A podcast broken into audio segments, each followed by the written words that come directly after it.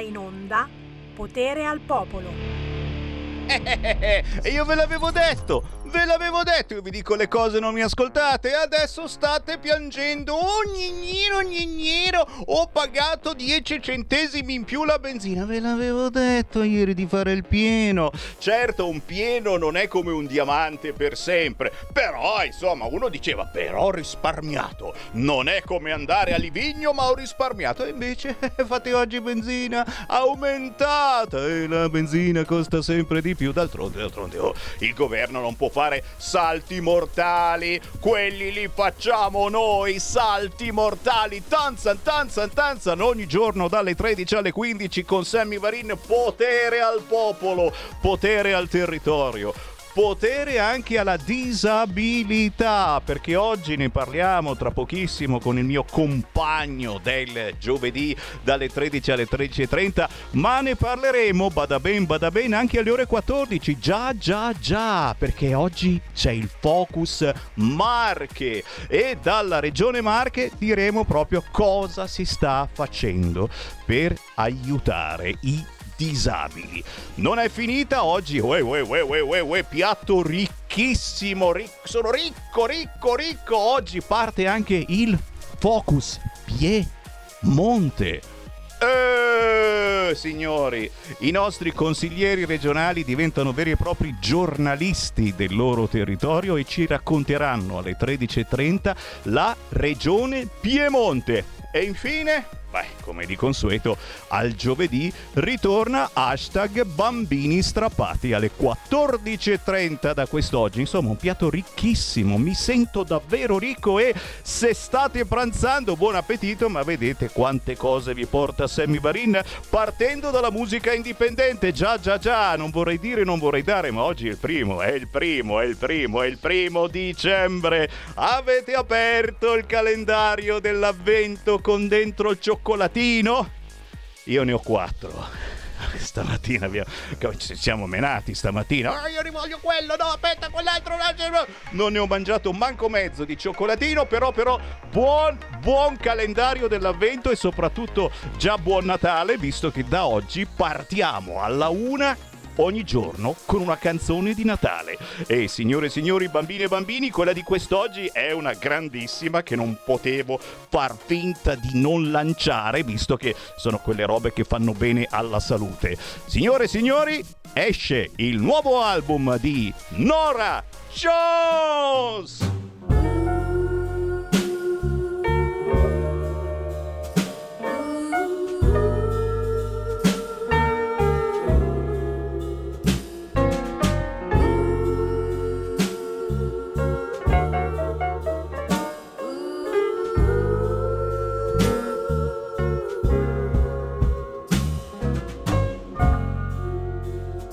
Yourself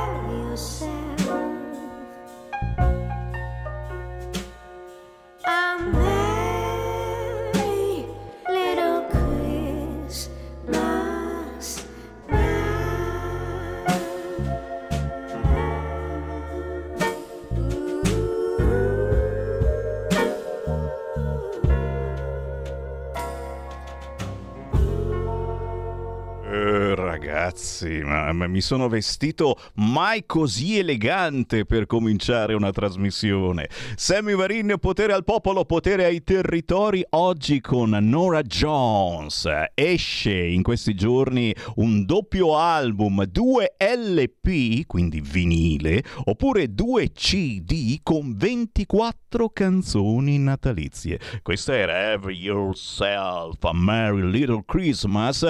E signori, non vi sto a raccontare chi è Nora Jones, perché se non lo sapete vuol dire che non ve ne frega nulla. Buon pomeriggio, sì, da Sammy Varin, ma come ogni giovedì a quest'ora salutiamo anche il mio compagno in senso buono del giovedì pomeriggio alle 13, Andrea De Palo. Buongiorno a tutti, ciao Sammy. E proprio oggi il fatto che hai detto compagno in senso buono calza a pennello con l'editoriale di oggi, perché ehm, non so se la regia gli ho mandato in chat un piccolo link, che se, se possono mostrarlo, di una notizia. Ora lo troviamo, sì, racconta.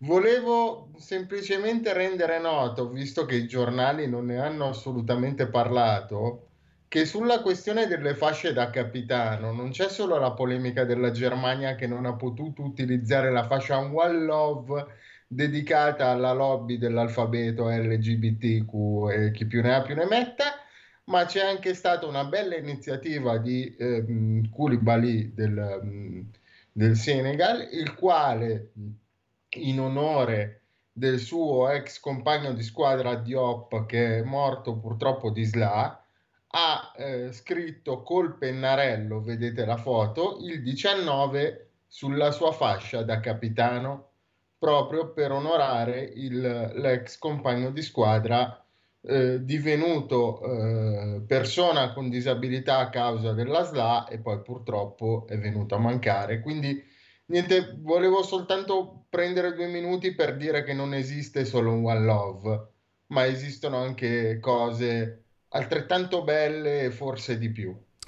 Un po' tendenzioso è il nostro Andrea De Palo, eh? dalla sua carrozzina chiaramente truccata, eh, eh, tende, tende, tende in questo senso, ma ci piace, ci piace questa cosa del tendenzioso di Andrea De Palo e proprio parlando di disabilità, signore e signori, bambine e bambini, oh, vi presentiamo un personaggio che avete già sentito su queste frequenze ma che eh, oh, è già conosciutissimo e oh, ancora di più in queste settimane perché ha avuto articoli su importanti giornali. Lui è un rapper, è un regista, è un attore, è pilota di wheelchair, che poi ci spiega cos'è, io non riesco mai a pronunciarlo, ma lasciatemi stare. Eh, c'è anche un- un'altra cosa, è affetto da distrofia muscolare di Duchenne, ma eh, vi assicuro per le cose che fa, eh, fa molte più cose di me e il regista Borsari messi insieme. In arte si fa chiamare Toro Seduto, abbiamo con noi Michele Sanguine. Buongiorno, Ciao. Ciao Michele. Cioè, ciao Andrea, ciao Sammy. Cioè, Come state?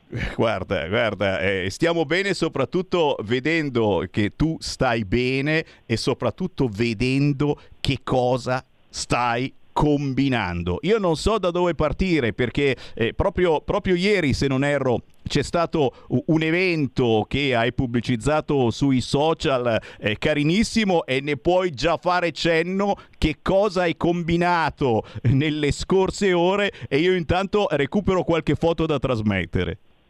Va bene, è stato un evento molto bello al, al Pala Uima di Busto Artizio, è stata una conferenza presentata dal, dal milanese imbruttito dove si parlava di sport.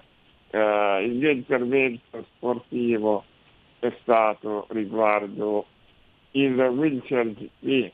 Il Wheelchair GP è una gara, è una gara nata nel 2015 con una gara esperimento, nel 2016 diventando davvero Wheelchair GP, noi organizziamo insieme ai miei amici un gran premio con le carrozzine a tutti gli effetti.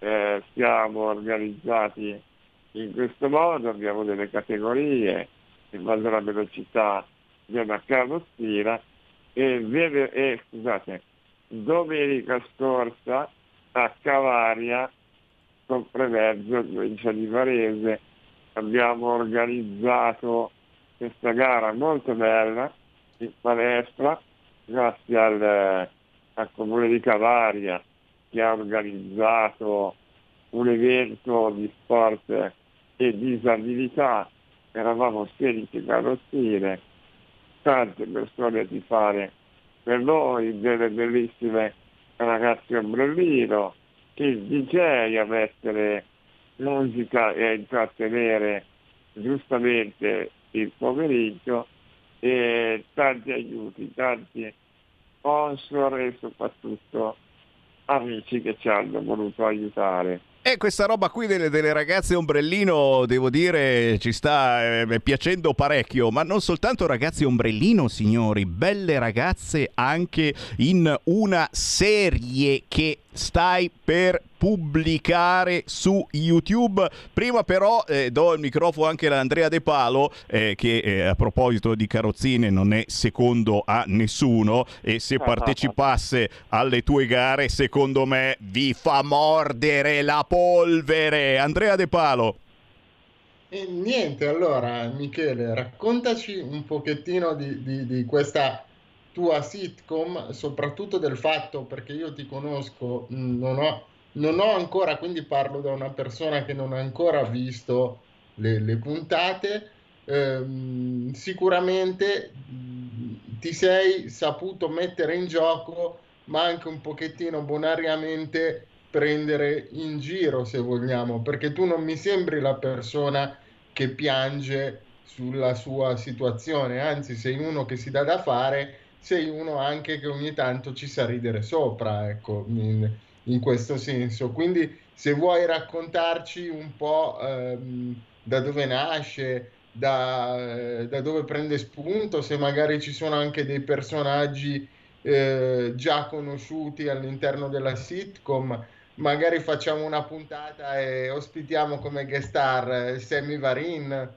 Eh, Eh, guarda, so. gua- guarda, io volentieri, però ho già qua pronto il trailer di un minuto, ve lo, ve lo faccio vedere e sentire perché solo già il trailer e capite un attimo di cosa si tratta. Un nonno completamente rimbambito è il titolo. Sentite qua. Un nonno completamente rimbambito. Ci dobbiamo assolutamente vedere. Il sedere? Un badante fannullone. E te dove vai il concetto così? Sentiamo. Vado a calciato a giocare. La sorella del badante.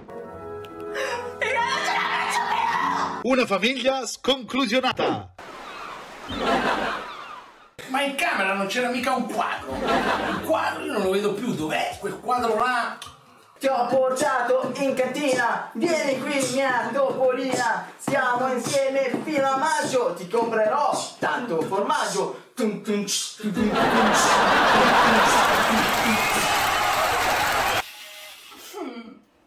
Adesso lo orecchino dovrebbe entrare. Il vicino di casa spiritoso. Vabbè, dai, ammettetelo. Dove lo trovate un vicino di casa divertente come me? Una finta domestica. Ma quando mai mi è venuta questa idea di far la finta cameriera? Il finto giardiniere. Sapete come fa un albero a conquistare una pianta? La corteccia! Dal 3 dicembre su YouTube. Nonno seduto. Cioè, capite cosa sta per accadere su YouTube? Che cosa si è inventato nonno seduto da dopodomani? Lo trovate online. Michele Sanguine, raccontaci. Esatto, ma diciamo che eh, l'idea non è stata solo mia, ma è stata mia insieme ad alcuni amici. Eh, eravamo praticamente in, in pandemia, non sapevamo come passare il tempo e abbiamo pensato perché non facciamo una serie ma di due o tre puntate così e, e cominciamo a scrivere i testi. Va bene, allora io e il mio amico Melo abbiamo cominciato a scrivere i testi e avendo molto tempo e collegandoci ognuno da casa sua pensavamo a come progettare, come scrivere la sceneggiatura, le battute e tutte le cose e abbiamo un po' preso la mano, nel senso che da una puntata sono diventate 11. Perché sono diventate 11? Perché chiedendo ai nostri amici e amiche che frequentiamo, vediamo nella nostra vita, eh, dopo aver chiesto loro avete voglia di, di girare quando sarà possibile una serie, allora tutti hanno detto di sì, abbiamo creato il personaggio eh, di ognuno in base anche alle caratteristiche eh, del- del- del- della persona, quindi una persona ha potuto fare eh, la cameriera, eh, un'altra persona ha fatto mio nipote Burbero, eh, la nipote Maritosa e, e- e tutti i vari personaggi.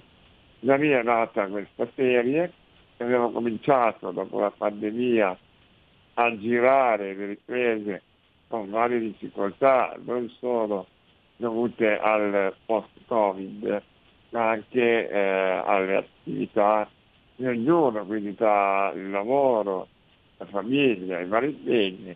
Abbiamo trovato dei momenti dove abbiamo potuto girare le scene e davvero ha una grande potenzialità, secondo me.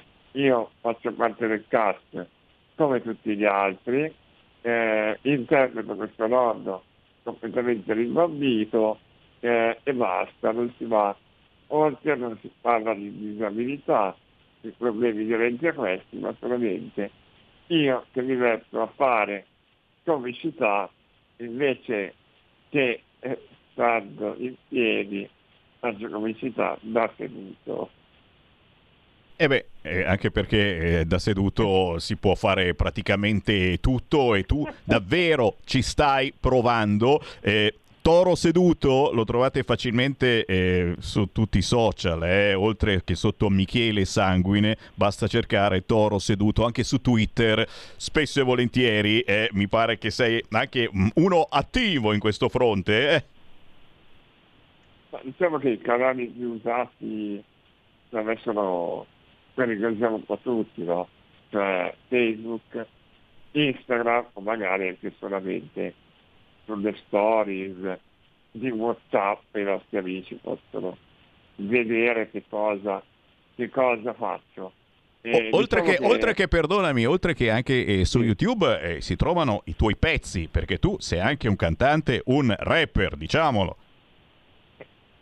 Sì, si trovano i dieci brani del, del disco Proteina, eh, il disco Proteina anche lui è stato mm, non facile crearlo, ci abbiamo messo due anni tra registrare i pezzi, scrivere i testi e ringrazio infinitamente Ele, l'artista Ele, che oltre ad essere una grande amica è una ragazza che ha una voce eccezionale e un grande cuore perché mm, preso il suo tempo libero, l'ha dedicato a questo progetto e appunto quasi tutte le canzoni sono cantate insieme a lei e ringraziamo il nostro amico Lorenzo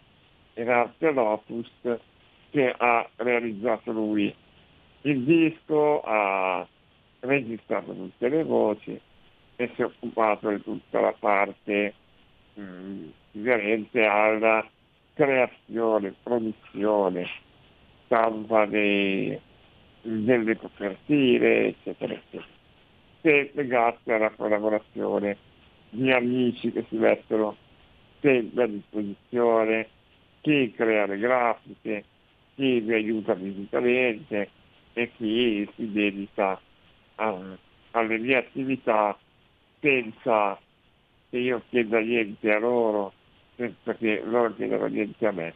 Solo in amicizia. Capite? Senza nessuno scopo di lucro.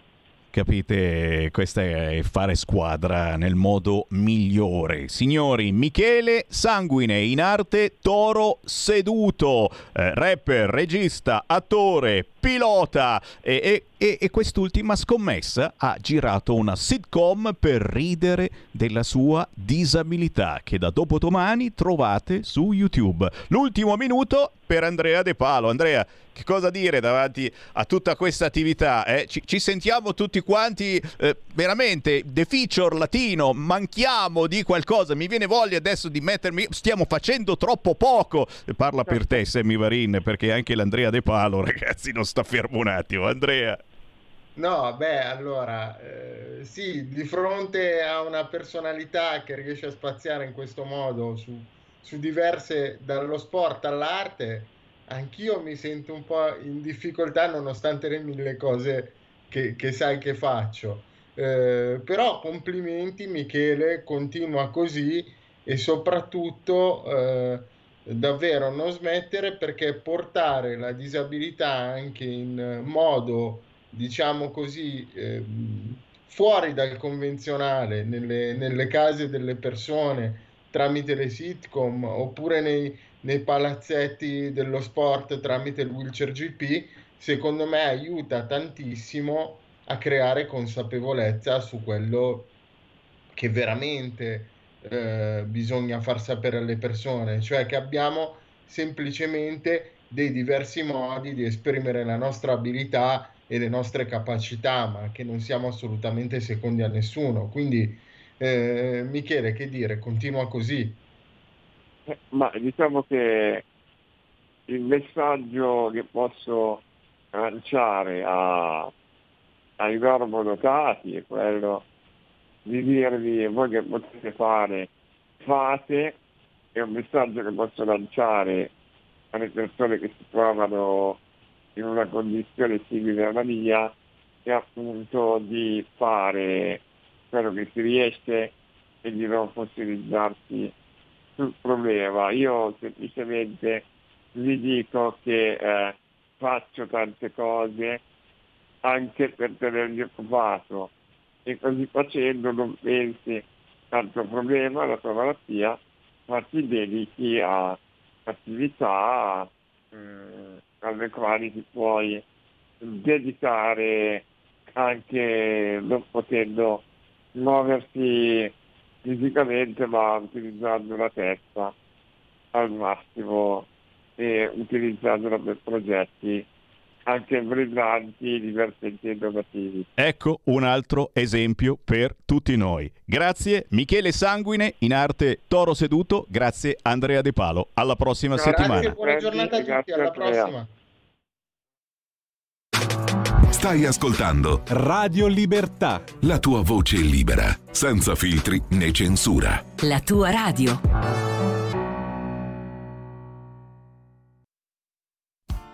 Tutte le domeniche, dalle 8 alle 10, la rassegna stampa del giorno e alcuni dei fatti principali della settimana che si è appena conclusa, con eh, ospiti e telefonate in diretta. La domenica mattina non perdere contatto con la realtà su Radio Libertà, senza filtri né censure.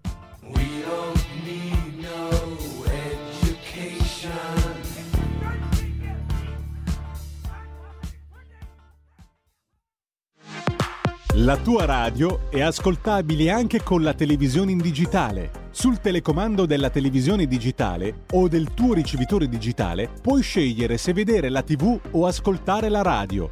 Risintonizza i canali radio e troverai anche Radio Libertà, canale 252.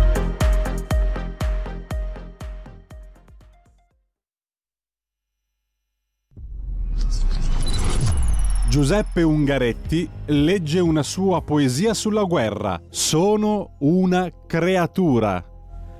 Sono una creatura. Balloncello di Cima 4, il 5 agosto 1916. Come questa pietra del San Michele, così fredda, così dura, così prosciugata, così refrattaria, così totalmente disanimata.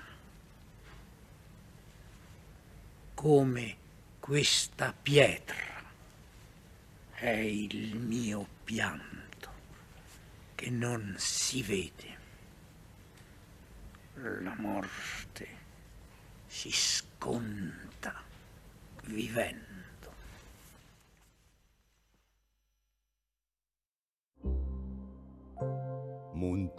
Va ora in onda Focus Piemonte. Piemonte. Chi passa in fronte Eh, ma qui sfioriamo la poesia. Ancora il buon pomeriggio da Sammy Varin. Parte quest'oggi il Focus Regione Piemonte. Ne stiamo parlando in queste settimane. Eh, giorno dopo giorno partono diversi focus per eh, scattare una vera e propria fotografia e il più veritiero possibile del nostro paese. E chi meglio può scattare questa fotografia? Eh, non davvero chi vive quotidianamente le regioni. Eh, I consiglieri regionali della Lega in questo caso diventano dei veri e propri inviati sul territorio. Ogni giorno una regione diversa. Oggi partiamo con il Focus Regione Piemonte e devo ringraziare naturalmente chi ci terrà compagnia in questa mezz'oretta. Prima di tutto c'è l'assessore della Lega alla famiglia, Chiara Caucino. Ciao Chiara! Buongiorno a tutti, ciao, grazie dell'invito. Piacerone. Ciao. Piacerone di riaverti in diretta con noi, ma insieme il capogruppo della Lega in Regione Piemonte, Alberto Preioni. Buongiorno, buongiorno a tutti. Grazie. grazie di questa ottima idea, siamo felicissimi come regione di raccontare quello che si fa e quello che si porta a casa per i nostri cittadini, perché tante volte si fa tanto ma si rischia di non comunicarlo, quindi giusta la comunicazione e la radio è un ottimo strumento.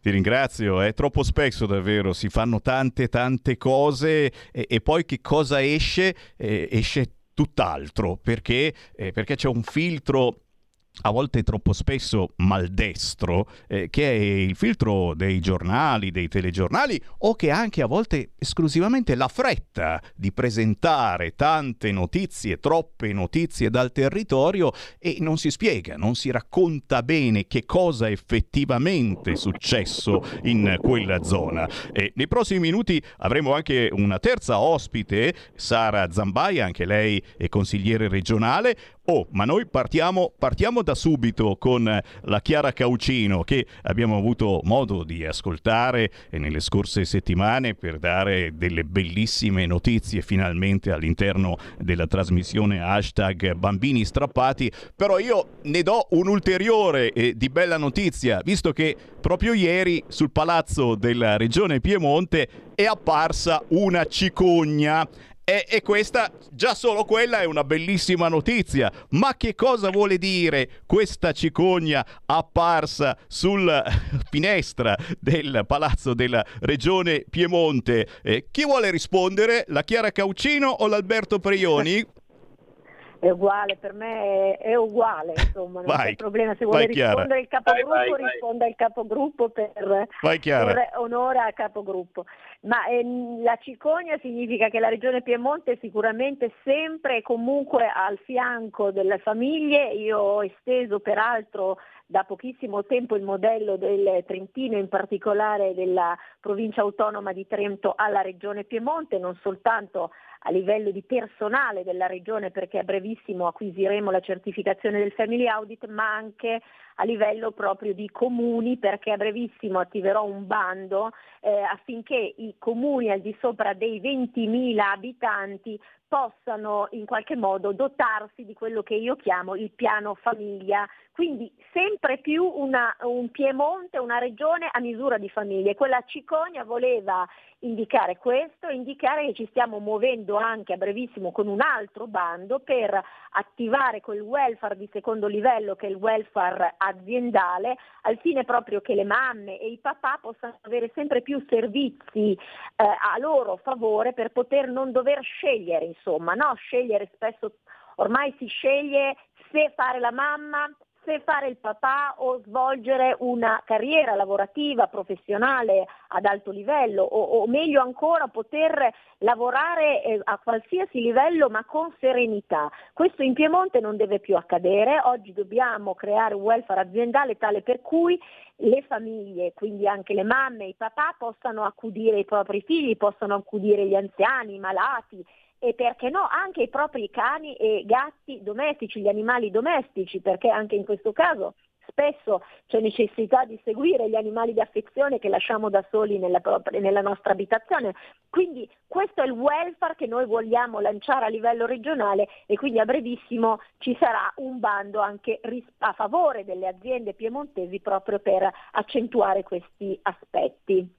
Cioè, capite, capite la rivoluzione che sta facendo Regione Piemonte? Un esempio eh, gigantesco anche per molte altre regioni. Oh, eh, diamo i nostri numeri, visto che siamo in diretta, sono le 13.39, chi ci segue in diretta e, e volesse intervenire su Regione Piemonte o facendo domande ai nostri ospiti, potete chiamare 0266 203529 oppure whatsappare al 346 642 7756. E dicevo, Regione Piemonte un esempio per molte altre regioni eh, e, anche, e anche un esempio coraggioso. eh. Tra poco eh, ricorderemo che cos'è il DDL allontanamento zero, la riforma del sistema degli affidi dei minori in Piemonte. La Chiara Caucino ha ha già additato l'ulteriore proposta dell'adozione del modello Trento, invitando i comuni a sviluppare progetti per i nuclei familiari.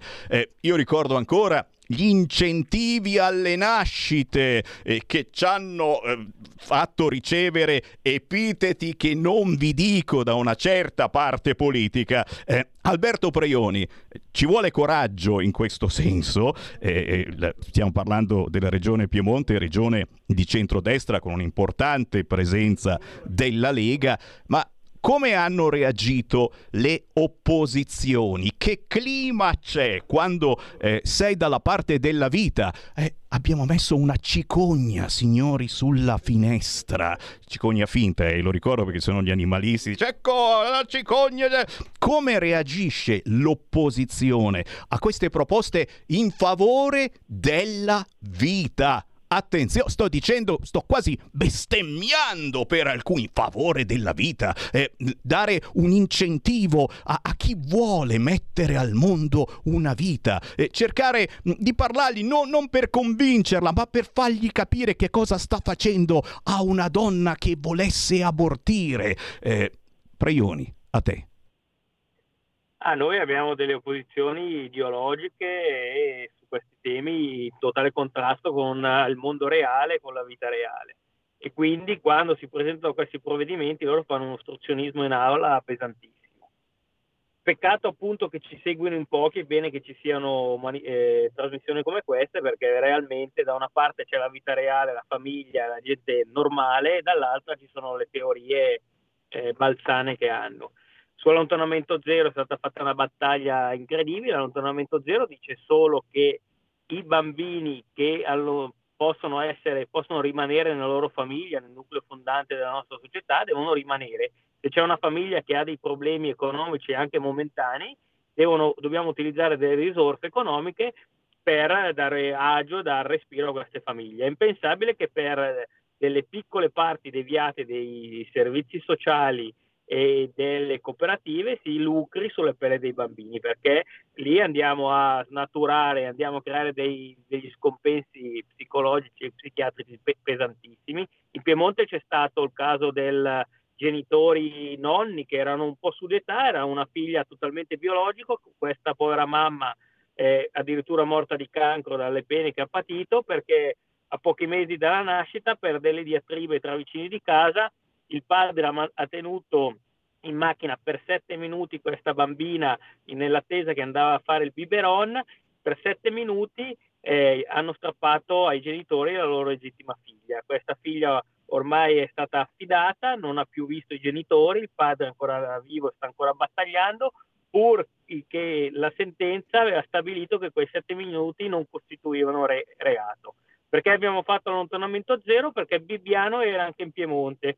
Lo psichiatra Foti, condannato per le vicende schifosissime e di lucro verso, di- di- verso i bambini, è stato anche consulente a Torino, è, è stato uno dei fautori della cooperativa Ansel e Gretel con sede a Moncaglieri e la ex moglie è stata ad oggi indagata di nuovo per dei casi similari dove facevano il lavaggio del cervello a questi poveri bambini eh, facendogli dire dei reati che non erano mai stati commessi, delle violenze che non erano mai state commesse per eh, sradicare i bambini dalle famiglie. Noi siamo per la famiglia eh, tradizionale, naturale, perché i, i figli eh, crescano in questo ambiente e c'è chi invece parti deviate hanno assolutamente lucrato hanno fatto delle cose indicibili e di una sofferenza incredibile per queste povere famiglie. Noi con allontanamento zero, grazie a Chiara Caucino, abbiamo messo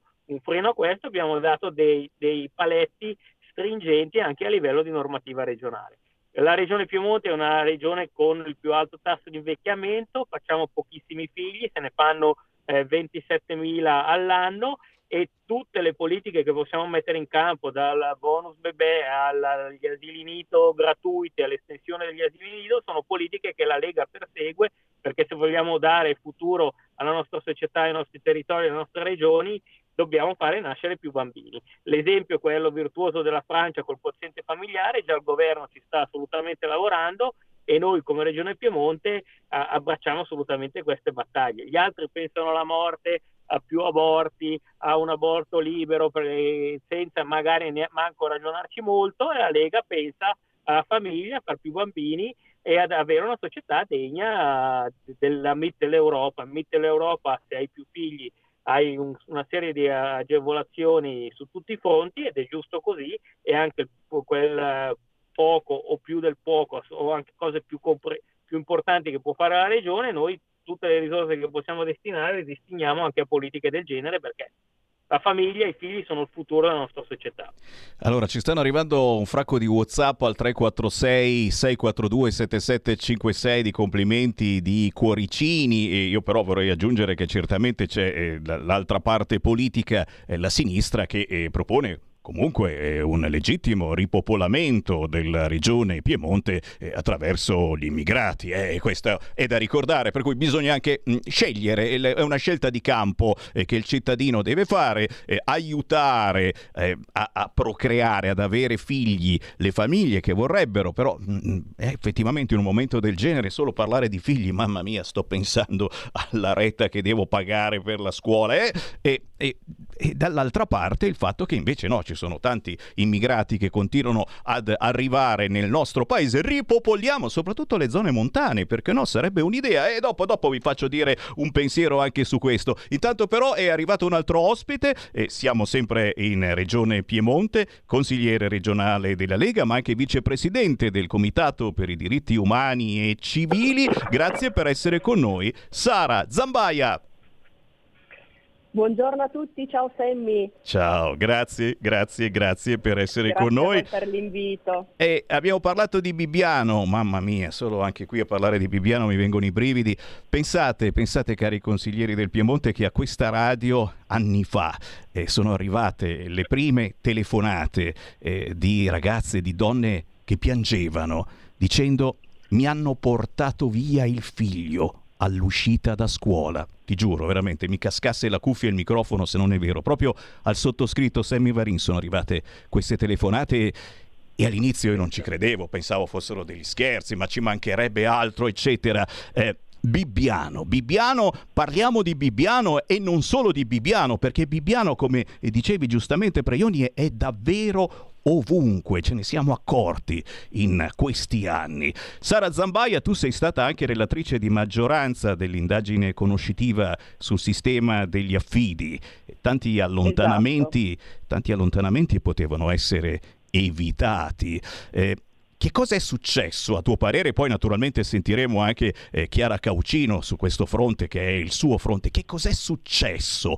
Qual è stato l'errore? Ci siamo troppo fidati? Eh, I servizi sociali, ma ci mancherebbe altro. Meno male che esistono, eh, però però a, volte abusano di questa cosa eh, trovando qualunque scusa per allontanare i figli dai propri genitori, addirittura anche se un bambino va a scuola. Eh, spettinato o, o trasandato. Eh, attenzione, sto dicendo cose che che magari eh, sono veritiere, è, è, importante guardare anche questi, questi, segnali. Però forse si è esagerato. Eh, Zambaia, dacci un tuo parere, tu che appunto eh, sei stata relatrice.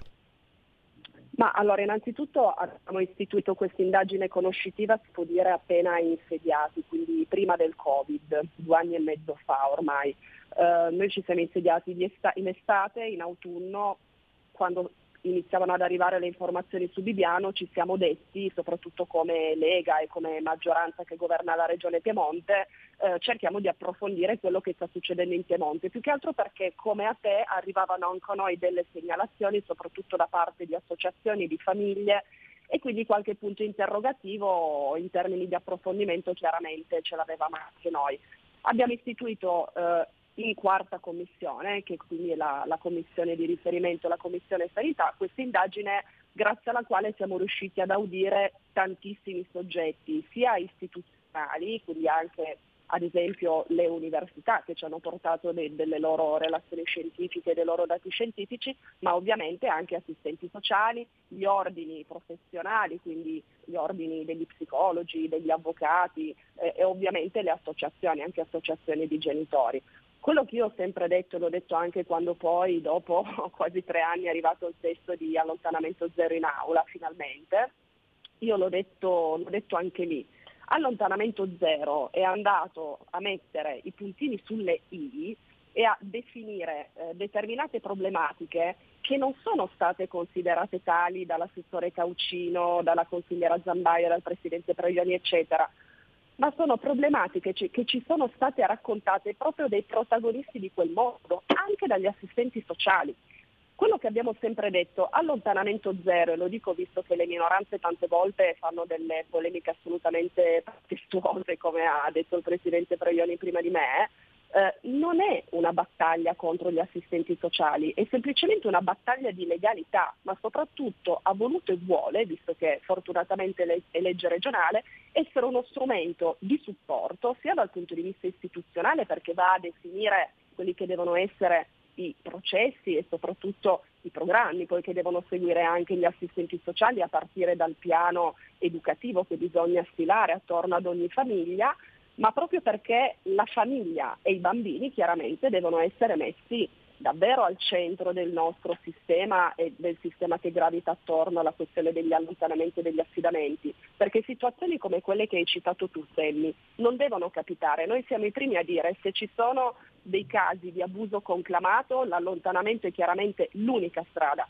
ma se, perché purtroppo capita, un bambino o una bambina o dei ragazzini vengono allontanati, tante volte si tratta anche di fratellini o sorelline, quindi più bambini all'interno di un unico nucleo familiare, vengono allontanati dai propri genitori perché magari una, è una famiglia un po' sbandata, che verte in una situazione economica abbastanza svantaggiata e che quindi avrebbe semplicemente bisogno anche un po' che gli si dia fiducia, ma soprattutto di un sostegno psicologico, un sostegno economico e cercare veramente di avere degli assistenti sociali e una rete istituzionale che lavori per costruire un progetto attorno a questa famiglia perché grazie a questo progetto tante volte si sarebbero evitati poi degli allontanamenti. Invece noi abbiamo avuto un po' come dire, la percezione che la tendenza anche nella nostra regione purtroppo sia stata quella di dire ma noi nel dubbio allontaniamo e poi approfondiamo. Peccato che i procedimenti eh, da parte dell'autorità giudiziaria tante volte durano anni e magari i bambini riescono a tornare sì nelle loro famiglie di origine perché magari non c'erano neanche poi dei casi così conclamati che giustificassero l'allontanamento dopo anni. Ma noi per questi errori abbiamo rovinato la vita a quei ragazzi e quei bambini e questo è il problema.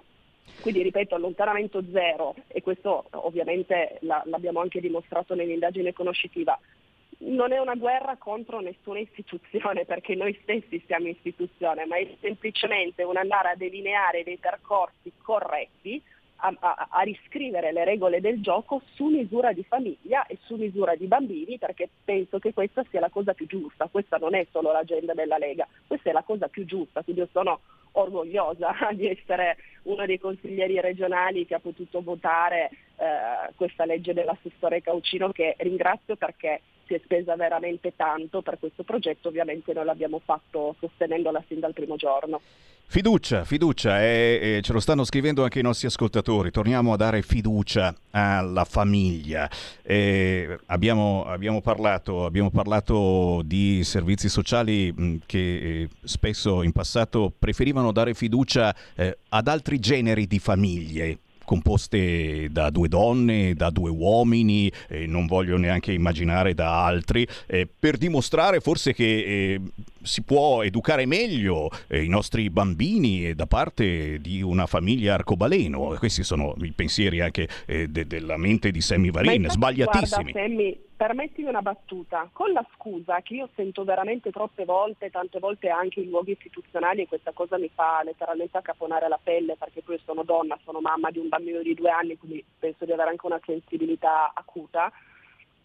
Quando io sento dire che nel nome del principio secondo cui i bambini non sono proprietà dei genitori ma in un qualche modo grazie a ciò le istituzioni possono farci un po' quello che vogliono, ma veramente inizia a capire la pelle, perché i bambini sono dei genitori, allora non sono proprietà dei genitori per quel che concerne chiaramente le ambizioni del figlio, non è che si può mettere un figlio sotto chiave o sotto la campana di vetro, però il padrone del, dell'educazione, il padrone comunque veramente di, di, di dare un futuro, di, di, aiutare a tracciare un po' la, la, linea di quella che deve essere poi la vita del bambino, è veramente il genitore. E invece purtroppo c'è questo maledetto principio e questa affermazione, credimi, se me la fanno tante volte anche nei tavoli, nel, nel, negli uffici o comunque sulle sedi istituzionali, che i bambini non sono proprietà dei genitori e quindi in un qualche modo è come se avvocassero a sé, le istituzioni che lo dicono, la possibilità e il potere di strappare i bambini quando vogliono, di dare i bambini ad altri quando vogliono, perché tanto non sono proprietà dei genitori. Questa è una cosa grave. Questa è una cosa Certo. molto grave. Certo, eh, Io questo mi sono son sentita di dirtelo perché purtroppo è la realtà nelle affermazioni che spesso e volentieri sentiamo. Certo, eh, sono polemiche che abbiamo vissuto anche sulle nostre orecchie da questa radio fin eh, da anni or sono. Eh, torniamo chiaramente alla protagonista, gli ultimi cinque minuti eh, sono tuoi, Chiara Caucino, tu eh, sei l'assessore eh, alla famiglia ma sei anche la presentatrice del provvedimento eh, allontanamento zero, la riforma del sistema eh, degli affidi. Eh, qual è stata la tua percezione? eh, come, come hai spiegato eh, personalmente questa proposta? E anche, e anche, eh, perdonami, comunque hai affrontato tante polemiche da parte dell'opposizione, chi ha provato a manifestare, eccetera. Tu hai, hai parlato, hai spiegato e alla fine allontanamento zero da oggi è diventata legge, da oggi, non da oggi, ma da qualche settimana fa. Chiara Caucino. Sì, beh guarda la, la vittoria è secondo me una vittoria epocale, una vittoria epocale perché stiamo veramente sradicando un sistema che era quello degli allontanamenti facili e noi invece stiamo puntando tutto alla prevenzione perché non dobbiamo nasconderci dietro a un dito, le famiglie possono avere delle criticità, possono avere in seno delle, delle vulnerabilità, ma noi dobbiamo come società occuparci di quelle crisi, occuparci di quei problemi e cercare soprattutto di risolverli. Non possiamo pensare che l'allontanamento del minore sia la soluzione. La soluzione è affrontare in radice il problema e cercare di sostenere la famiglia. Conseguentemente proprio scongiurare e prevenire quell'allontanamento che invece la sinistra riteneva spesso in alcuni casi doveroso. Peraltro noi come Lega attraverso l'individuazione da parte mia di eh, risorse nuove ed importanti, sto parlando di 45 milioni di euro che andrò a spalmare nel prossimo triennio, quindi ogni anno dal 2023 al 2025 io inietterò nel sistema dei servizi 15 milioni di euro in più a favore dei servizi sociali, perché è fondamentale che i servizi si adeguino a quella che è la volontà di questo disegno di legge, che è quella di prevenire gli allontanamenti attraverso cosa? Attraverso la realizzazione di uno strumento semplicissimo che è il PEF, cioè il progetto educativo familiare. Noi dobbiamo affrontare le vulnerabilità della famiglia, dobbiamo sostenere la famiglia dopo aver individuato diciamo, il, il disagio attraverso un approccio multidisciplinare, questo è fondamentale ed è basilare,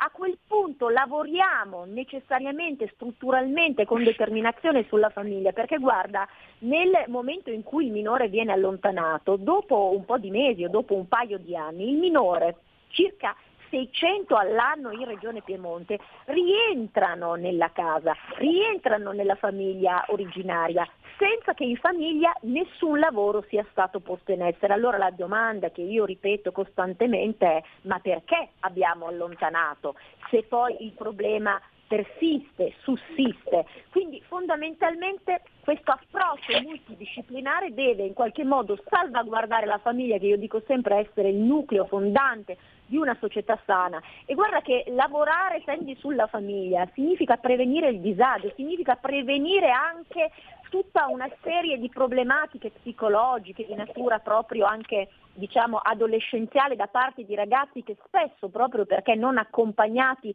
doverosamente nel loro percorso di crescita ehm, insomma si sentono qualche volta anche non sufficientemente supportati da famiglie che avrebbero in seno magari delle risorse che però non riescono a sviluppare adeguatamente. Quindi devo dire allontanamento zero è molto più di quello che eh, parrebbe, è prevenzione anche al disagio minorile. Oggi parliamo di baby gang, nel momento in cui io lavoro sulla famiglia e insegno nuovi stili educativi, insegno una genitorialità sana a dei genitori che magari amano i propri figli ma non hanno gli strumenti e le risorse per poter esprimere appieno queste, queste loro attitudini, ecco io vado a prevenire il disagio anche in capo al minore stesso. Quindi l'obiettivo è lavorare sulla famiglia per fare in modo che in capo alla famiglia di origine il minore possa trovare quell'ambiente, quell'humus di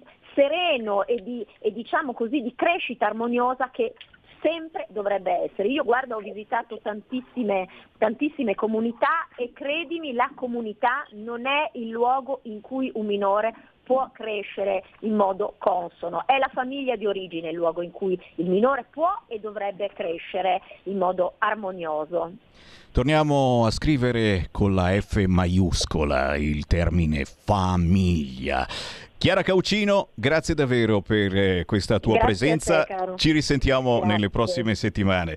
Alberto Praioni, capogruppo della Lega, tante battaglie fatte, tantissime eh, ci aspettano. E se ti va, nelle prossime settimane eh, ci fissiamo eh, un'altra chiacchierata perché c'è da parlare di tante iniziative che state portando avanti e il tempo veramente eh, ce l'abbiamo, lo sfrutteremo. Ci stai, Alberto? A disposizione, altro che non interesse. Grazie. I temi sono tanti e le battaglie che abbiamo vinto anche. E, e le pubblicizzeremo perché sono un esempio anche per molte altre regioni italiane eh, dove c'è la Lega, dove la Lega non c'è. Grazie al capogruppo della Lega Alberto Preioni e io ringrazio anche Sara Zambaia, vicepresidente del Comitato per i diritti umani e civili e consigliere regionale della Lega. Anche per te Sara, tante eh, nuove battaglie ci aspettano e le facciamo anche qui in diretta su Radio Libertà eh, se ti va, ci risentiamo, ok? Grazie Sammy, assolutamente a disposizione. Ci tengo molto, lo dico sempre, che si sappia che la Lega lavora su tanti temi, eh, che l'opinione pubblica magari invece ritiene che siano lontani dalla Lega, invece la Lega riesce a essere veramente protagonista anche in mondi sconosciuti, quindi con piacere quando vuoi vengo a raccontartelo. E come ci saremo eh, ogni, ogni giovedì dalle 13.30 alle 14 il focus per regione Piemonte e poi ogni giorno un focus diverso in ogni regione d'Italia. Alla prossima. Stai ascoltando Radio Libertà. la tua voce libera, senza filtri né censura. La tua radio. Coming Soon Radio, quotidiano di informazione cinematografica. Gli stivali sono tornati! Sono conosciuto con molti nomi. Venite a scoprire le avventure del leggendario gatto! E il felino spadaccino, il micio macio. Dalle favole di Shrek, Sono il gatto con gli stivali. Prendete quel gatto! il gatto con gli stivali 2. Mi hanno trovato. In anteprima il 3 e il 4 dicembre solo al cinema. Minerva Pictures presenta un film dei Ditelo Voi. Siamo sicuri che siamo capitati nel posto giusto? Ti prego, salvami. Una bambina tiene in ostaggio tre uomini adulti. Il demone ci ha messo uno contro l'altro. Tre uomini e un fantasma, dal 24 novembre al cinema. Cazzino, ma che tennis sta creatura? È in arrivo Strange World, un mondo misterioso, il nuovo capolavoro di animazione Disney. Voglio che veniate con me in una spedizione. Siete pronti per un viaggio? Papà. Papà. Nonno! Nonno io. Adoro le riunioni di famiglia, ma andiamo, c'è un mondo da salvare! Strange World, un mondo misterioso, dal 23 novembre al cinema.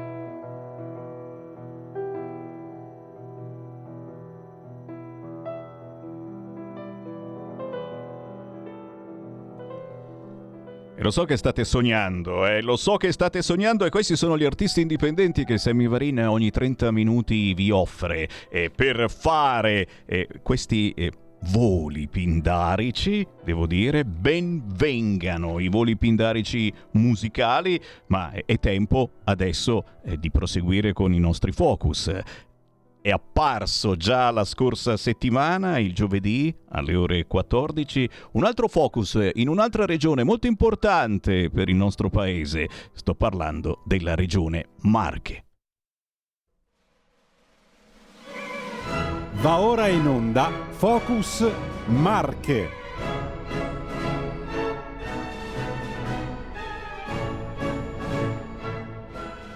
E qui come al solito io riapro le linee allo 0266203529 per entrare in diretta o tramite Whatsapp al 346 642 7756. Siamo anche in diretta TV sul canale 252 del vostro televisore in tutta Italia e siamo sulla banda DAB della radio, siamo sul sito radiolibertà.net o su Facebook e su YouTube. Insomma, siamo da tutte le parti, ma soprattutto siamo in compagnia del consigliere regionale della Lega, componente della quarta commissione consigliare sanità e politiche sociali, responsabile regionale della Lega per il tema della disabilità. Grazie per essere con noi. Anna Menghi.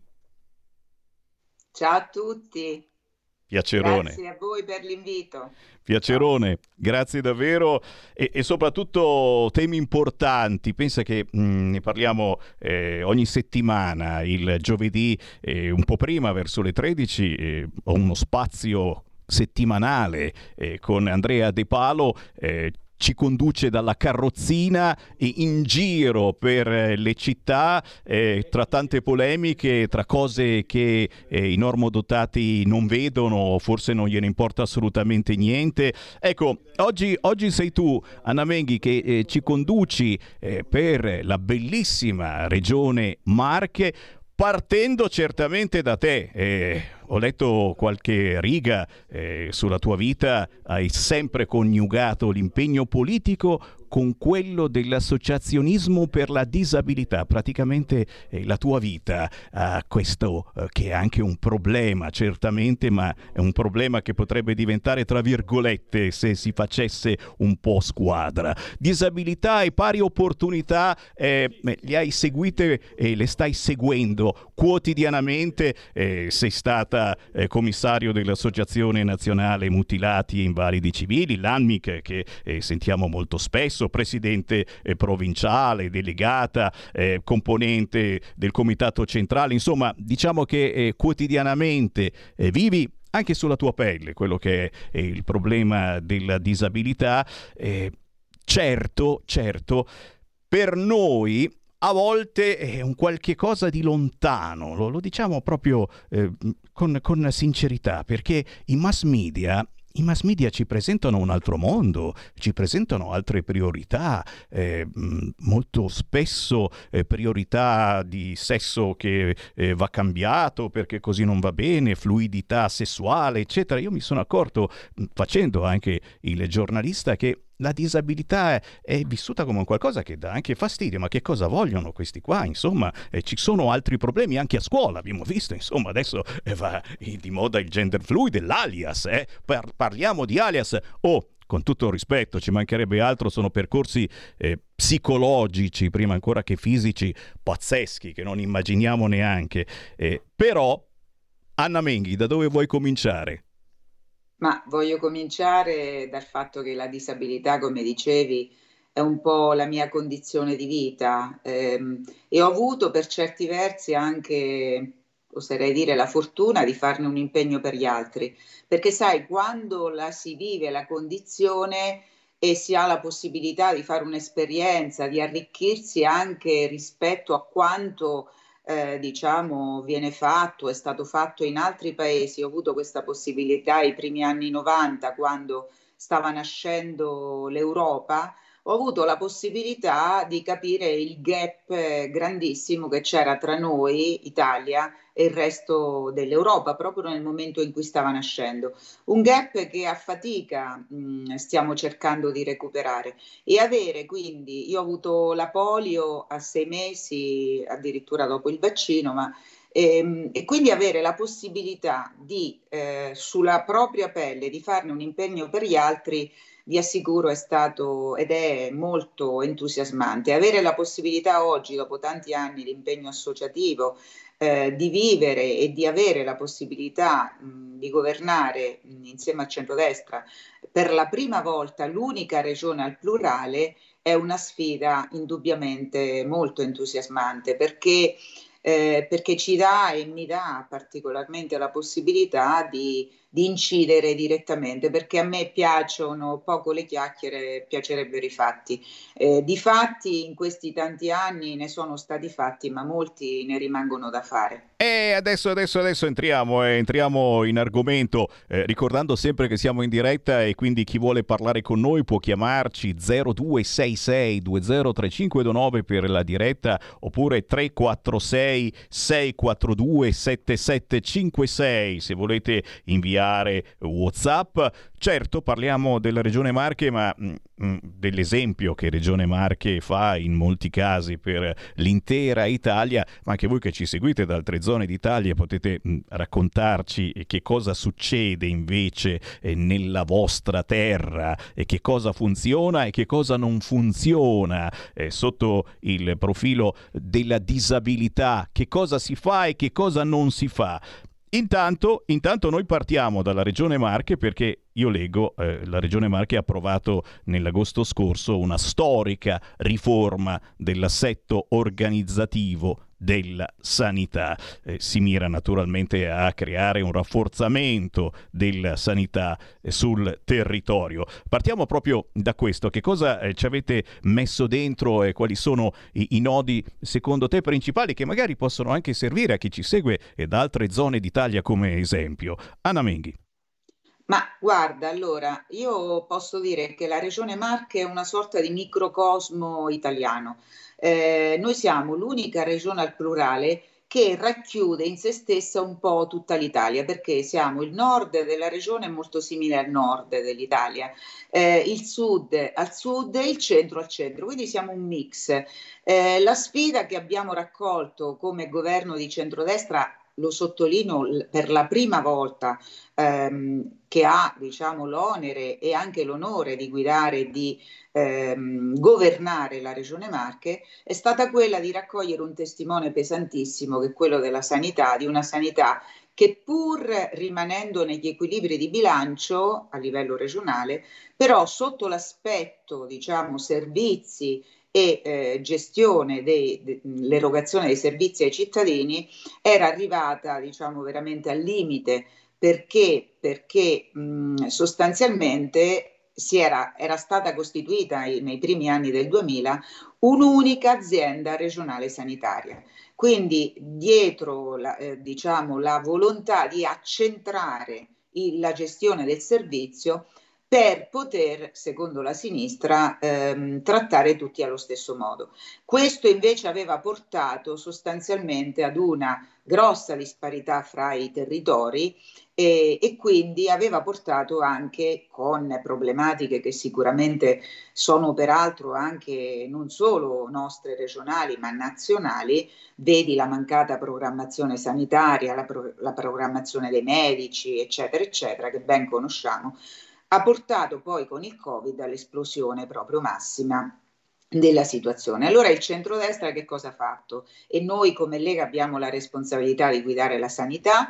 Eh, abbiamo attuato quello che avevamo promesso in campagna elettorale, abbiamo eh, cambiato l'organizzazione dopo peraltro una gestione della Covid che mh, l'assessore Saltamartini anche lui diciamo sotto l'egida Lega, ehm, ha gestito con grandissima capacità la fase emergenziale del Covid, siamo riusciti a portare a casa nell'estate scorsa una riforma epocale che vede un po' in linea con quello che lo stesso PNRR a livello nazionale dettava, cioè una sanità più eh, a livello territoriale. Il territorio nel corso di questi decenni, un po' dappertutto, ma e quindi anche molto da noi nel, nella nostra regione, era stato sostanzialmente dimenticato.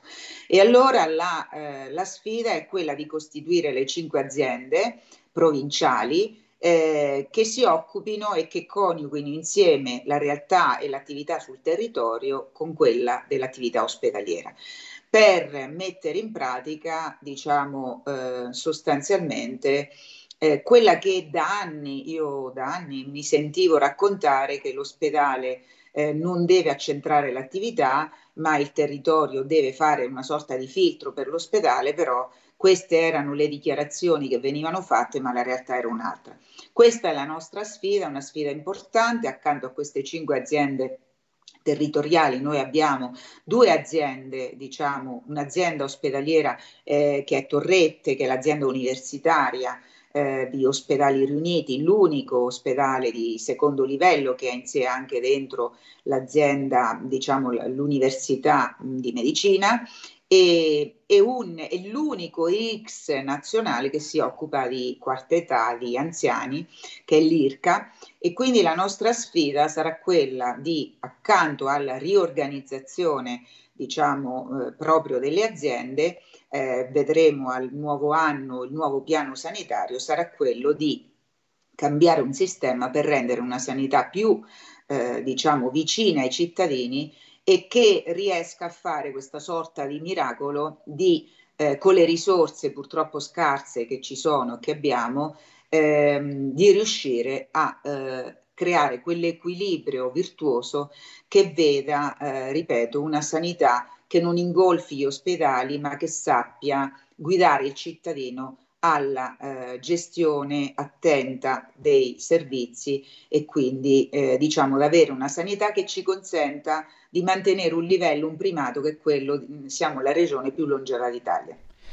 Capite il miracolo che stiamo cercando di fare, signori, e non soltanto nelle Marche, ma un po' in tutta Italia. Noi vi parliamo dalla Lombardia, ragazzi, e anche qui il governo lombardo eh, sta, sta, cercando in ogni modo eh, di tagliare quelle lunghe, lunghe code per fare esatto. gli esami, soprattutto i più importanti. Ma c'è stato, c'è stato un cortocircuito pazzesco, sicuramente eh, per colpa del Covid, soprattutto per colpa del Covid, per cui eh, visite importanti eh, ti vanno a mesi, a mesi, a mesi, se non a anni. Questo sicuramente è il miracolo eh, bellissimo che cerchiamo tutti quanti di fare.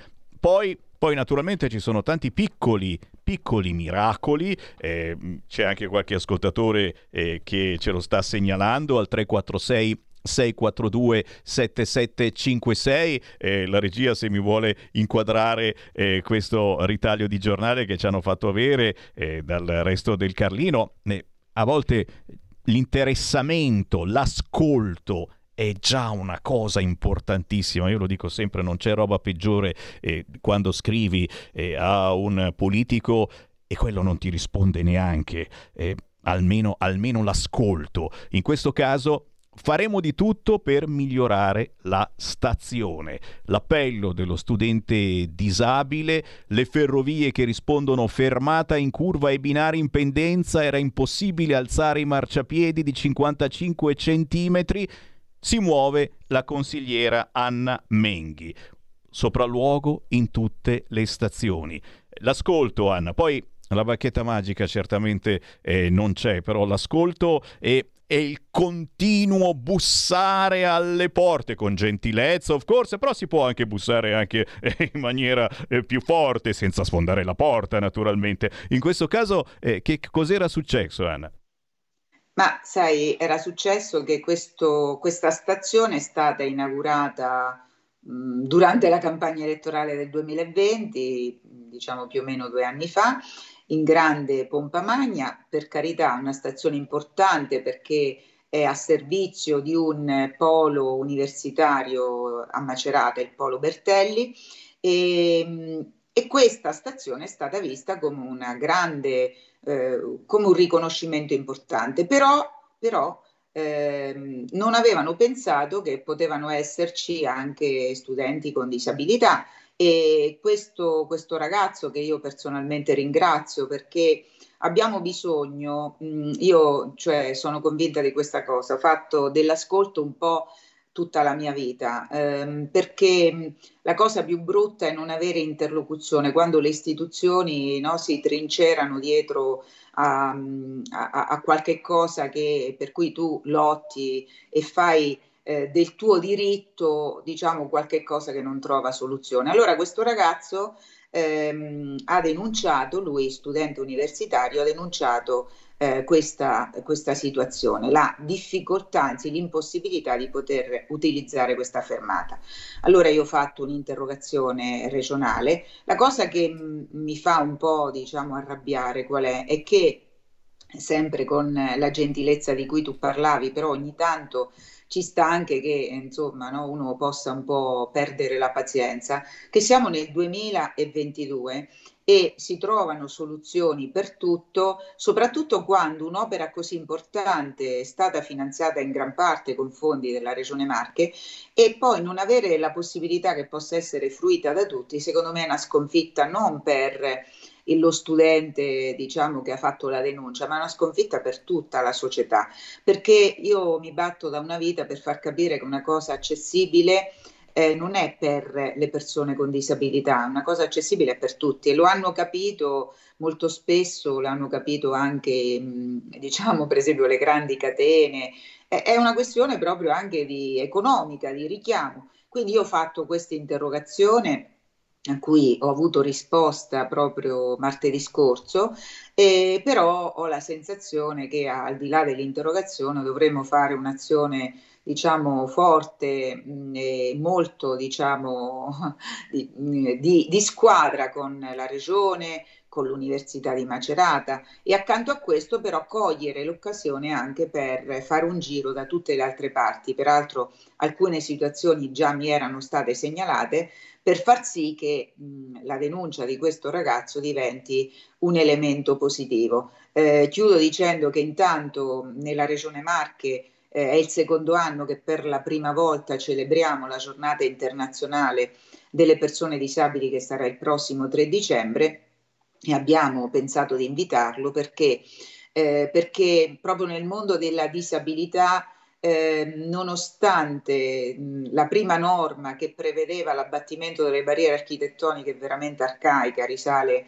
ai primi anni 70, Purtroppo ancora oggi a livello culturale in Italia non riusciamo, eh, non riusciamo a garantire eh, questa cosa. Quindi abbiamo bisogno di fare squadra e abbiamo bisogno di persone attive ehm, come, come, lui, come Simone, che possano eh, in qualche maniera darci queste segnalazioni insieme eh, trovare le soluzioni perché io personalmente non riusciamo ad arrivare dappertutto, quindi dobbiamo fare squadra.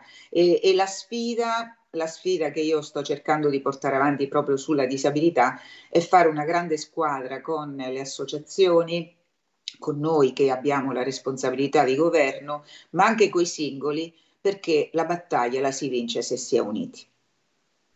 Ci siamo anche noi, mi metto anch'io, eh. facciamo squadra, è la cosa più bella, Grazie. guarda. E cercare anche di fare d'altoparlante a queste bellissime iniziative. Oh, non ti dico i WhatsApp che stanno arrivando qui al 346 642 7756, eh, alcuni anche molto arrabbiati perché di- dice Flavio Vergogna, eh, stiamo costruendo bagni gender fluid, eh, riempiamo i centri commerciali di alimenti halal o per eh, qualunque tipologia e, e gusto eccetera e poi non sappiamo togliere un gradino, un semplice gradino. Eh, fanno pensare queste cose proprio che, così. che ci siano altri business, posso dirlo? Sì, sì, assolutamente sì. Posso farti una confessione, Sammy, Eh. che dopo io, come dicevi tu, ho fatto della disabilità un po' la mia, diciamo, battaglia di vita e, e ho avuto, la, cioè, quindi mi sono occupata a livello associativo, no, dal 90 eh, ed è stato un impegno che è andato un po' di pari passo con quello amministrativo a livello locale. Beh, ehm, che co- ho avuto la possibilità anche quindi di fare esperienze nazionali e internazionali e ho nel 2014 guardato con attenzione un po' la Lega in particolare la leadership di Matteo Salvini perché avevo notato che la disabilità era eh, uscita dall'agenda politica nazionale. E eh, Matteo ha avuto questa grande, diciamo, intuizione politica, io voglio essere molto, insomma, chiara, e, e, ci ha dato questa possibilità. Lo dico perché il Ministero della Disabilità, che lui ha avuto, eh, la Lega ha avuto la possibilità di istituire no, la prima volta col primo governo giallo-verde, che ehm, grazie a Dio abbiamo, ristabil- abbiamo oggi con l'attuale governo di centrodestra, dove c'è la mia amica e capo dipartimento Alessandra Locatelli. La salutiamo, eh, la salutiamo esatto, grandissimo. E l'abbracciamo. Eh, dovrebbe, dovremmo averla macerata diciamo nel, entro il mese di dicembre e quindi la, la, Lega, ma anche prima con Erika Stefani, ma anche prima con il primo ministro, è stato Fontana, che si è trovato un grandissimo lavoro da fare. Eh, si sono trovati veramente una, un mare magnum, un mare magnum perché mh, in questa, ma non voglio neanche più dire politica, in questo paese la disabilità, forse le persone disabili non erano sufficientemente arrabbiate.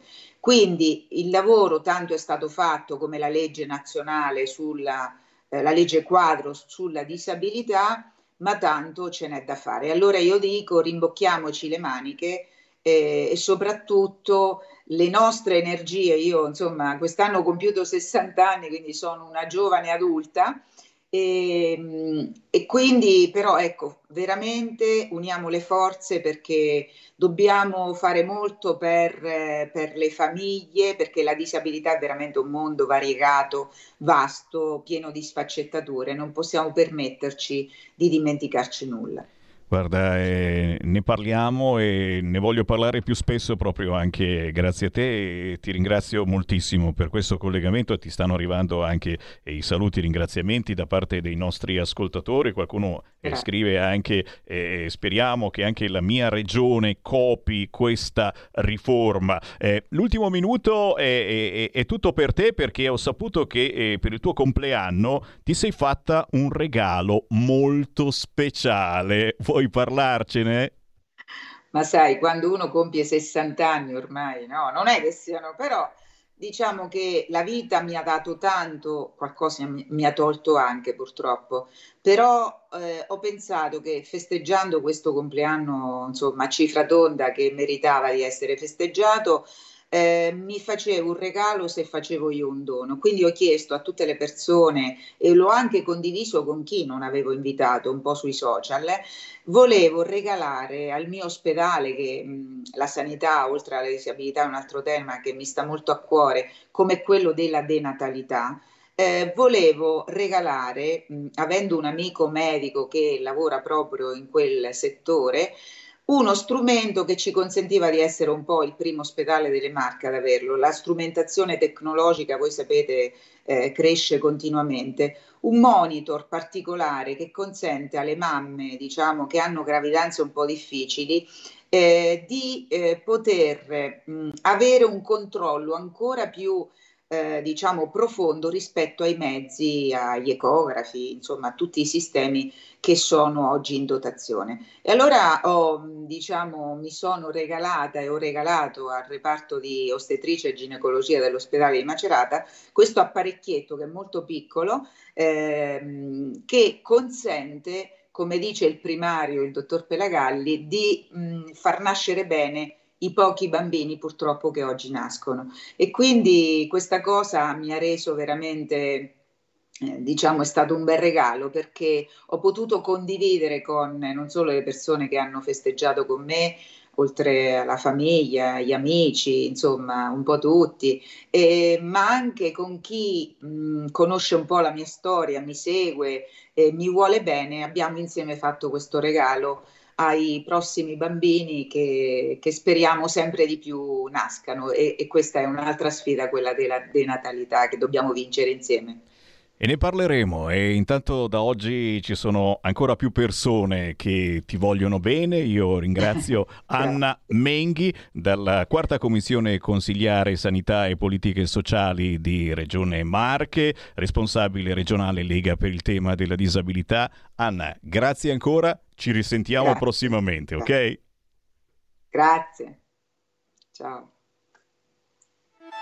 Stai ascoltando Radio Libertà, la tua voce libera, senza filtri né censure, la tua radio.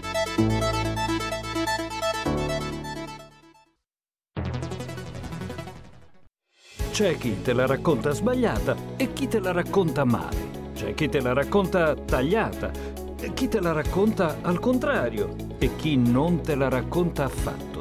QDS te la racconta giusta. Ogni giorno la tua terra, il suo presente, le sue attese, la sua volontà di rinascita. Leggi, abbonati, scegli il quotidiano di Sicilia. L'informazione giusta per crescere insieme.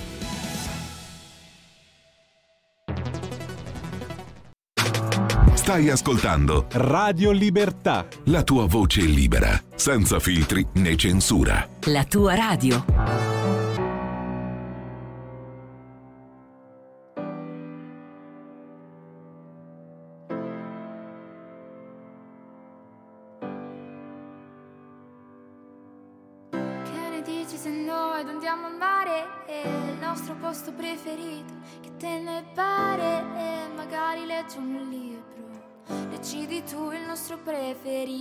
Oh, oh.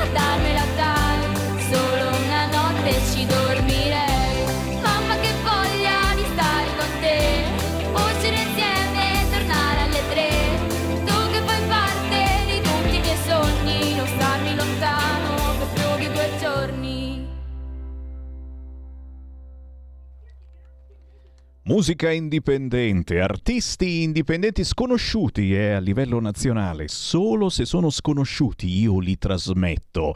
Lei si chiama L con due L, la canzone Noi due e parla il bellissimo linguaggio adolescenziale dei primi amori. È un linguaggio semplice, ma, ma se ci pensiamo era anche il nostro un pochetto di quando eravamo più giovani. Noi due di L, Elisa Sabatelli da Taranto, il suo amore adolescenziale e un po' anche il nostro, invitando certamente tutti voi a essere curiosi anche degli artisti indipendenti che Sammy Varin lancia ogni 30 minuti. Ma a proposito di un'informazione assolutamente alternativa, ci siamo spostati di qualche minuto più avanti, ma come ogni giovedì abbiamo mezz'ora con hashtag bambini strappati e diamo subito il microfono ringraziandolo per essere con noi a Fabio Nestola. Ciao Sammy, ciao, ciao, ciao a tutti coloro che ci ascoltano. Sammy, ti invito un po', sei sempre o in maniche corte o con le maniche tirate su. Qui stiamo morendo di freddo e Noi siamo la putiniani. è sicuramente diversa. Putiniani, putiniani siamo e quindi abbiamo un caldo. Che- eh, oggi è anche una bella giornata di sole su Milano, per cui non dico che fa caldo, però si sta quasi bene. Il- qui qui la, la temperatura è diversa e ci regoliamo di conseguenza. Allora, è una puntata mh, eh, anomala perché siamo orfani di, di Sara, eh, eh, solo per oggi, eh, sicuramente tornerà, tornerà presto, però eh, ci sta eh, decimando proprio questo, questo clima. Eh, di, di cosa ci occuperemo oggi? Di uno, uno dei tanti argomenti trattati da, eh, da Sara più volte, da questi microfoni, da questi spazi nei quali si trattano, lo sapete, tutti coloro che ci seguono lo sanno, si trattano argomenti che è difficile, se non impossibile, trovare in altri spazi mediatici. Ci occupiamo di, di un convegno, perché in particolare questo convegno? Un, convegno recente dello scorso 28, eh, svoltosi a San Benedetto del Tronto, ma quello che è particolare è l'argomento. L'argomento eh, parlava di eh, contrasto e prevenzioni alla violenza a 360 gradi, contro la violenza ehm, subita e agita da eh, soggetti di, di qualunque genere. Ed è eh, anche strano parlarne come di un argomento anomalo perché novembre, come tutto il mese ed in particolare a ridosso del 25 di novembre, è, ehm, c'è stata una pluralità di informazioni sulla violenza subita da soggetti di genere femminile. È doveroso farlo, eh, però c'è anche altro ed è un po' meno doveroso occuparsi di anche altro, di questo anche altro. Eh, la mh, eh, dottoressa eh, Antonella Baiocchi è colei che ha eh, messo in piedi, che ha organizzato, che ha fortemente voluto questo convegno, a testimonianza di un ehm, impegno che la sta coinvolgendo da diversi anni. È l'ex assessore all'assessorato alle pari opportunità del comune di San Benedetto del Tronto ed è eh, proprio in quanto pari opportunità ehm, ha l'accezione più ampia del termine. Eh, pari opportunità, cioè pari nel, nel senso stretto del termine, opportunità uguali per chiunque, a prescindere da, da, eh, da religione, da credo politico, da stato sociale e ovviamente anche a prescindere dal genere. In Italia non è così perché il concetto stesso di pari opportunità è ormai il Ministero, pari opportunità, i vari assessorati opportunità, pari opportunità hanno una, un'ottica di, di eh, considerare le criticità del mondo attraverso degli occhiali rosa, eh, quindi mh, una, una lettura assolutamente unidirezionale. Cosa, cosa, ha fatto la, l'assessore Bagliocchi quando, mh, quando, è stato appunto assessore? Un impegno politico, una parentesi che ha chiuso ormai, ormai si, si, occupa come professionista, come psicologa degli stessi identici problemi. Beh, ha lanciato l'inclusività, l'inclusività più totale, eh, ha lanciato una panchina, sappiamo quante migliaia di panchine rosse ci sono in giro per l'Italia, vengono inaugurate, venivano e vengono ancora inaugurate a testimonianza della presa di posizione contro la mh, violenza subita dalle donne ed ha lanciato una panchina inclusiva, una panchina decorata da un artista con dei simboli che ehm, rappresentassero sia la violenza contro le donne, la violenza contro gli uomini e la violenza contro i minori. Questa cosa ha subito una, una serie di, di, di, di, proteste, di contestazioni, di inviti ad abbattere anche a picconate, non sto scherzando, abbattere anche a picconate questa panchina perché era un affronto. la, mh, eh, l'impegno della collettività, l'impegno mediatico, l'impegno eh, politico e come politico anche eh, economico, anche finanziario, deve essere eh, convogliato solo e esclusivamente ehm, sul tema della violenza subita da soggetti di genere femminile. Parlare anche di altro è in qualche maniera stato interpretato come un, un reato di lesa maestà, non, non, ci si può occupare di, anche di, di, di, altro. Lei ha subito degli attacchi non solo professionali ma anche, anche personali per aver osato dire che eh, magari un concetto più, più ampio eh, dovrebbe essere quello di prendere posizione ehm, del concetto di persona di, vittima di violenza, quindi prendere posizione contro qualunque violenza agita da chiunque e subita da chiunque. E questo, mh, eh, questo, questo, convegno partiva con la eh, necessità di, di eh, analizzare la violenza a 360 gradi. è stato un... in questa occasione si dice bene ma non benissimo, ecco è stato comunque inquinato da una serie di pregiudizi di, di, di genere, non da parte ovviamente della, dell'organizzatrice, ma da parte di alcuni ospiti eh, intervenuti, perché c'è stata la solita eh, immancabile lettura unidirezionale. Facciamo mm, un paio di esempi, non mi va di entrare in polemica, non faccio i nomi delle, delle persone che sono intervenute, ma una lettura ehm, dal punto di vista psicologico ammetteva sì che potesse esserci anche la violenza subita dagli uomini, però gli uomini subiscono dalle donne violenza psicologica, mentre invece agiscono nei confronti delle donne violenza fisica.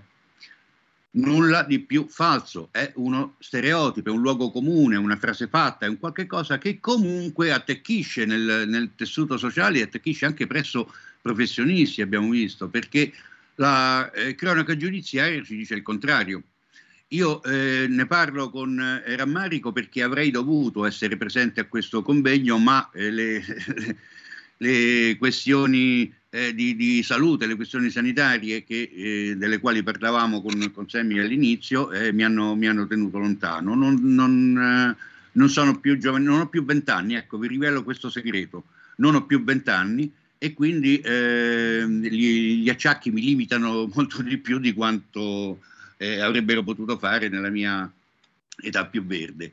Sono stato costretto appunto a, a rinunciare ed ecco ci, ci, manda adesso dalla regia alcune delle slide che eh, avremmo eh, potuto condividere lì al convegno, che parlano di, di eh, tutt'altro che di violenza psicologica, parlano di aggressioni, di percosse, di coltellate, di uomini deceduti per eh, gli attacchi eh, subiti da, dal soggetto di genere femminile, da fidanzate o da ex fidanzate, da mogli o da ex mogli, e questo è solo un estratto di un eh, corposo archivio che ricar- riguarda quest'anno, l'anno in corso, solo nel 2022. Ecco, perdonami per Fabio, perdonami Fabio, quando vuoi abbiamo in linea anche Rita Ronchi come ospite. Non c'è, non c'è più, no, mi dicono che non c'è più, mi dicono che non c'è più, perdonami, come non detto. Ah, l'abbiamo, l'abbiamo persa. E, dunque, allora, eh, dicevo di, di, di, di, questa casistica immensa che eh, mh, riguarda tutt'altro che la violenza psicologica. Purtroppo la violenza è un costrutto ampio e complesso che, che prescinde dal genere di autori e vittime e, e la, la, la, dimostrazione è proprio la cronaca nera. Mm, quindi è, è, riduttivo, è limitativo, è, è, sintomo di una visione distorta della realtà eh, circoscrivere eh, le due eh, sfere, diciamo, la sfera della, della, violenza femminile che può essere agita solo eh, attraverso la violenza psicologica, invece quella eh, maschile è quella del, dell'orco brutto e cattivo che agisce violenza eh, fisicamente. Ci sono studi, eh, ripeto, questo è è solo un esempio, eh, io personalmente ho un archivio con oltre 6.000 di queste notizie, non circoscritte a quest'anno, ma a partire dal, dal secolo scorso, insomma ci occupiamo per studio di, eh, di questi casi, quindi continuare a, eh, a dire che, che eh, la violenza femminile può essere fatta o rigando lo sportello della macchina o con, con piccole vendette su, sugli oggetti, insomma, con piccoli danneggiamenti sugli oggetti o anche e con violenza psicologica è una ehm, costruzione artefatta di quello che è la, la realtà. Altro aspetto, altro aspetto eh, importante è stato quello di, che, che, è strettamente legato a questo mh, primo aspetto, è stato quello di, eh, di intervento del, del, rappresentante dell'ordine dei giornalisti che ha eh, assicurato l'assoluta imparzialità del, del professionista, del giornalista che eh, tratta eh, nella stessa maniera, con lo stesso risalto, con lo stesso spazio mediatico, tanto le notizie che eh, riguardano eh, le vittime maschili quanto quelle che riguardano le vittime femminili. E a proposito ho letto dei eh, passaggi del deontologico. Ed è vero, il codice deontologico non fa distinzioni né di razza né di genere né di religione né di eh, lingua, non fa nessun tipo di, di distinzione, ma è una splendida dichiarazione di intenti. Anche qui l'applicazione pratica è cosa diversa perché questi, eh, questi stralci, questi titoli che eh, la regia sta mandando, ripeto, sono solo un estratto, ne abbiamo mh, oltre 80 quest'anno, sono solo gli accoltellamenti. Poi ci sono lanci di, di, di acido, eh, percosse, lesioni, minacce, eh, colpi di arma da fuoco, c'è una casistica immensa tutti questi eh, li andiamo a dragare, passatemi il termine, a dragare dal web perché non sono mai notizie che passano su TG1, TG2, TG3, TG5, TG7, eh, su Repubblica, su eh, Corriere della Sera, sulla stampa, su, sui grandi media nazionali, non passano mai. Ecco, qui è un'altra, un'altra slide, che, eh, quelli, quelli che vediamo a sinistra sono tutte le piccole fonti, per carità il massimo rispetto per qualsiasi fonte di informazione solo per il fatto di esistere, grazie solo per il fatto di esistere, ma il bacino di utenza di un uh, Sedigallia News non è lo stesso bacino di utenza di, del TG1. Il risultato qual è? Che eh, le violenze subite da una donna doverosamente eh, hanno eco a carattere nazionale e vengono conosciute da 60 milioni di italiane e di italiani. Le, le notizie di, del, delle violenze, degli accoltellamenti, degli strangolamenti, del lancio dell'acido subiti da un uomo li conosce solo il piccolo eh, bacino d'utenza locali perché sono solo piccoli media online, rigorosamente online, locali. E se ne, cioè, qual è l'effetto che ne deriva? Eh, di, di, non se ne parla. Ecco, la domanda che dobbiamo porci, la domanda che voglio porre a tutti coloro che ci seguono è il fenomeno non esiste perché non se ne parla o non se ne parla perché non esiste. Può sembrare un loop, ma è una riflessione da fare perché ehm, non è che non, non, se ne, non se ne parli perché non esiste, purtroppo non esiste, almeno non esiste nella percezione collettiva proprio perché non se ne parla. Se io ho l'aspetto alfa e l'aspetto beta di un problema e scientemente decido di puntare i riflettori esclusivamente sull'aspetto alfa, ottengo due effetti, due effetti strettamente connessi fra loro. Uno quello di enfatizzare l'aspetto alfa e l'altro è quello di oscurare l'aspetto beta. Non deve arrivare alla collettività, alla grande informazione, eh, la, la notizia che esista anche l'aspetto beta. E non possiamo pensare che improvvisamente tutti i giornalisti italiani si distraggano di qualsiasi testata, si distraggano e non, non, non riescano a, ad avere eh, le, accesso alle, alle, notizie di eh, vittime maschili di violenza. E non c'è neanche il dolo, questo voglio dirlo con chiarezza, da parte dei singoli professionisti, da parte dei singoli giornalisti, perché rifiutano di eh, prendere in considerazione certi lanci delle agenzie e rifiutano di farne un articolo. La scelta è redazionale, c'è una precisa scelta di redazionale. Qualsiasi eh, emittente sa perfettamente, qualsiasi anche giornale di carta stampata sa che non è possibile pubblicare tutte le notizie provenienti dall'Italia e dal mondo la scelta redazionale è proprio di, di eh, dare spazio ad, ad, alcune notizie e anche a discapito di altre. E il risultato è quello che, eh, che, che, continuiamo a vedere.